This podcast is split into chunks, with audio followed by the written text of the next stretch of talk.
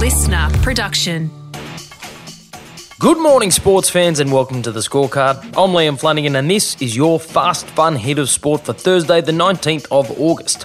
Today, why a Japanese Olympic gold medalist has had to ask for a replacement medal, a monster contract from the Philadelphia 76ers that could see Ben Simmons headed for the exit, and why Ross Lyon's interested in coaching Carlton, but not Collingwood. But first, Yesterday, I told you that Australia's difficult group draw for the Men's T20 World Cup in October this year, coupled with the fact we just lost a T20 series to Bangladesh, probably means we're not going to win the tournament. Well, forget about all that, because Australian cricket apparently has a way bigger problem. As of this moment, we are at war. Yesterday, the Sydney Morning Herald's chief cricket writer and one time media manager for the men's Aussie cricket side, Malcolm Conn, lit the match on the inferno that has since engulfed Australian cricket when he wrote an opinion piece painting Australian national coach Justin Langer as a man prone to erratic behaviour who is wearing down the players with the volatile high stress environment he creates.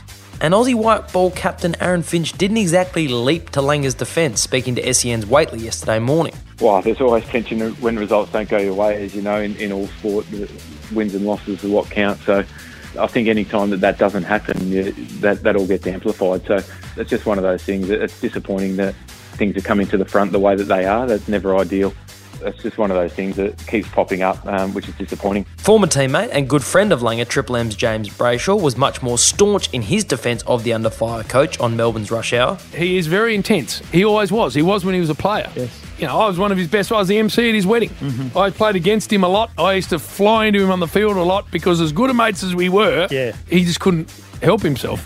and you knew it was very easy to get under his skin. And then at 5:21 p.m., the thing that all under pressure coaches dread Langer received the full support of the board. No! God, please, no! No!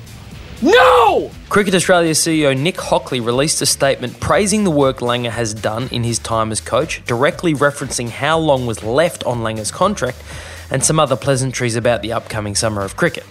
But never in the history of sport has that sort of public support been the end of an issue. So now we wait.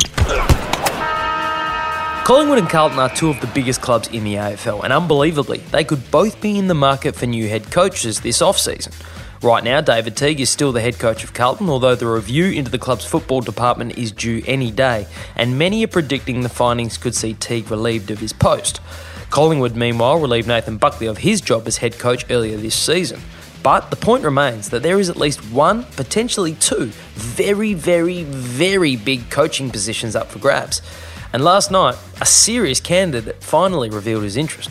If an opportunity arose, and I say that with the greatest respect that the come, and they rang me, I, I would entertain it. Former Dockers and Saints coach Ross Lyon on Channel 9's Footy Classified last night, disclosing that he would consider coaching Carlton if they approached him. But former Collingwood president Eddie McGuire, who was also on the show, didn't want his old club missing out. Has Collingwood spoken to you? Uh, informally, the and it's not even really breaking confidence. I don't think no. Graham Wright with mine. Graham reached out to a friend to get my number. He could get it anywhere, but um, and I was aware that the, I just said respectfully, um, I wouldn't entertain that for a variety of reasons. Okay. What, what, are those reasons? Well, it's hard to articulate it all. Sometimes it's just uh, sometimes it's just chemistry. But when pushed, Lyon revealed it's more than just chemistry. So is it partly because you think there's a bit of unrest? I think there's instability. I, I think. Yep yeah, it's a father sons. I, I, think Nathan's a bit unlucky. Ultimately, I think successful clubs, whether I think North Melbourne, they've got alignment where they're at and where they're going. And I, I think if you see misalignment, it's a red flag. Ah, so Ross Lyon doesn't not want to coach Collingwood because of chemistry. It's because of geometry. Off the back of the Boomers winning Australia's first ever men's basketball medal at the Tokyo Olympics, we have hoop fever here at the scorecard, and the new NBA season is less than two months away. It's the NBA. I really love this game. But the future of Australia's best player slash Boomers no show Ben Simmons is still up in the air on a day that his team, the Philadelphia 76ers, announced a huge new contract. The big story of the day was Joel Embiid locking in a four year, $196 million Supermax extension. Over the next four seasons, Joel Embiid will earn just shy of $270 million Australian on a deal he negotiated himself, and that money is guaranteed.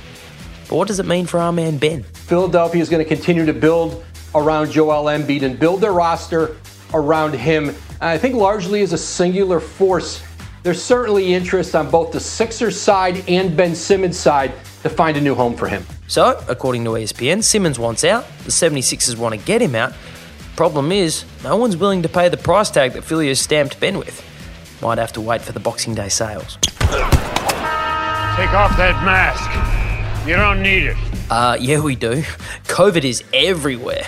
We are wearing masks, we are social distancing, and oh, wait, that guy just took off his mask and bit that woman's Olympic medal. Japanese softball player Goto Miyu was visiting her home of Nagoya and presented the medal to the city's mayor Kamawara Takashi for a photo op. Unfortunately, Kamawara forgot that there's a nasty little virus getting around that can easily be transmitted via surfaces, including metals, and removed his mask so he could hilariously bite down on the Olympic gold. These look like teeth marks. I thought there was chocolate inside. Well, why was it wrapped in foil? It was never wrapped in foil. Kawamura apologised, explaining his actions as showing affection as he'd always wanted a gold medal, which is a great lesson for the children of the Nagoya region. Don't worry about working hard for your goals, just go bite other people's stuff that you want and then it's yours. The Tokyo Olympic organisers have said they will replace Miyu's chomped medal for one without the teeth marks. And that is your Fast Fun hit of sport for Thursday, the 19th of August. Don't forget to leave us a rating and a review. It's the best way you can support the podcast. I'm Liam Flanagan. Catch you tomorrow on the scorecard.